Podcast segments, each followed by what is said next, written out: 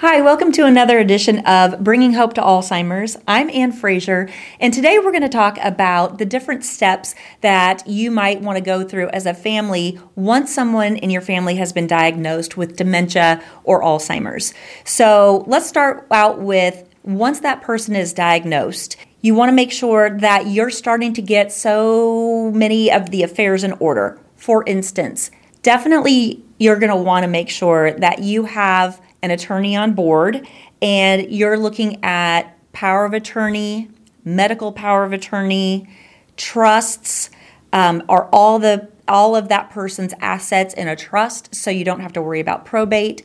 There's a lot of legalities that you'll want to make sure that you have in order, so as you're caring for your loved one, those things are taken care of from the get-go, because that will really, really help you in the end when things are not so easy and you're really, really struggling with their health and with their decline. The next thing that I would suggest is not only you're already probably seeing their medical professional, a neurologist. I think it's always great to get that other piece of information, which is like functional medicine or integrative medicine on board. Because remember, one of my biggest things that I like to talk about is making sure that you're optimizing their health and their brain health. Again, I'm always speaking out of my own experiences that I've had with my family and my own personal experiences. After you've taken care of those two things I would say would be the most important on the front end of things. And then after that, what you're going to want to do is start thinking about what stage is that person at. Are they at the beginning stages? Are they mid stages? What kind of dementia do they have? And that's going to help you figure out what you're going to do for their care. So are you going to keep them in their home as long as possible?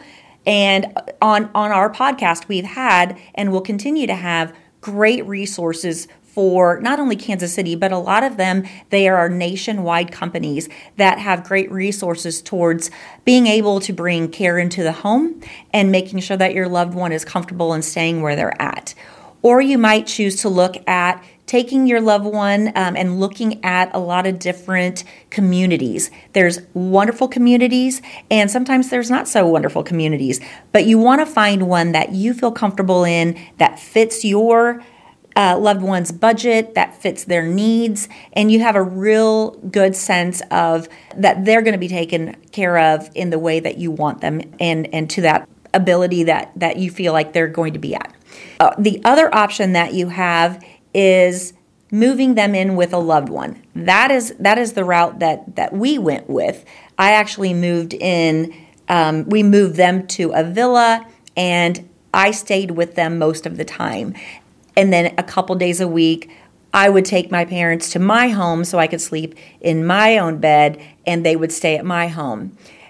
As they got a little bit further into their disease, it was hard for them because it was that getting out of their routine. So that lasted for a while. But the biggest thing that you want to do is, and it might be a combination of all of those, they stay at home for a while, they live with a loved one for a while, and then they move into memory care. But you want to make sure that you kind of start checking those things out, because there are places that have waiting lists. And so it's really great to go out, and we've had some people, guests on our show, that have been able to talk about there are companies that can take you out and help you walk through that, because there's a lot of information and there's a lot of things that you may not know to ask up front. So you can either have somebody help you go look for some of the communities, or you can go out and check them out. But I would highly recommend checking out a lot of them so you can really start to see the differences of care and the quality of that community. So that would be another huge piece that you would want to get taken care of and start on that a little bit earlier. Then after that, I would say getting into some kind of a support group is huge. It starts to become a lot. It starts to become something that you feel like, I'm the only one going through this right now. It can be isolating.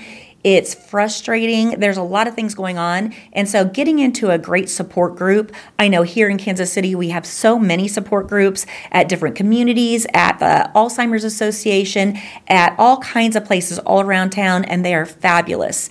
So that would be helpful just so you can kind of get an idea of maybe where your loved one might be going or different resources, and really just putting other people's heads together really helps out a lot.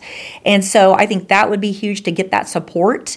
And as time goes on, you're going to start figuring out, when it's time to get hospice on board. And we've talked about that on our show a little bit, but there's so many parts and pieces to this that really understanding what to get done first and kind of get things taken care of. It is imperative that you get those things talked about as a family and really get everybody kind of on the same page, because there's nothing worse than having to be reactive instead of proactive. Because when you've waited too long and your loved one's been at home and they haven't had the care or whatever, and they've had a fall or something has gone downhill very quickly and you're scrambling, there's a lot of things that you might not be able to get taken care of as quickly as you would want to. So if I had anything to say to you about all of this, would be I want to encourage you to go ahead and get those things in place. And as always, if you ever have any questions or if you want to talk about anything, please let us know. I'd love to visit with you. And thanks so much for tuning in, and we'll see you next time.